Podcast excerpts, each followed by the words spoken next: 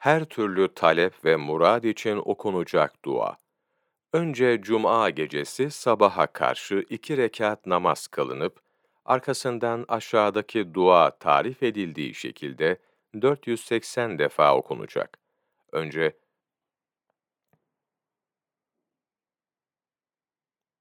dedikten sonra 100 defa duası okunup, arkasından bir defa duası okunacak.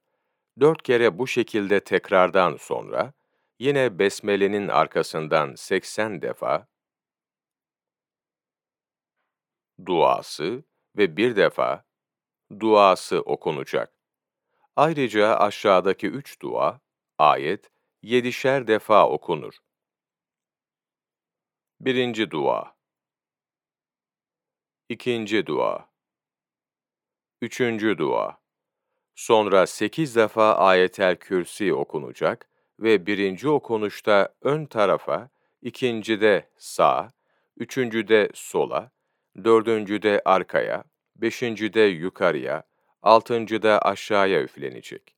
Yedinci okunuşta yutulacak, sekizinci okunuşta etrafa dönülerek dört bir tarafa doğru üflenecektir. Misvak Neşriyat, İbadet Takvimi ve Dualar, sayfa 183 Bir mecelle kaidesi öğrenelim. Beraat-i zimmet asıldır. Yani her insan için masum ve borçsuz olmak esastır. Ceza hukukunun temelini teşkil eden bu kaide, dünya hukukuna İslam hukukuyla girmiştir. Masumiyet karinesi diye adlandırılmıştır. Misal, bir kimse başkasından alacak dava etse, ispat yükü davacıya aittir. Kesin delillerle ispatlanıncaya kadar davalı borçsuz kabul edilir. Mevlana Takvimi.com 15 Aralık Mevlana Takvimi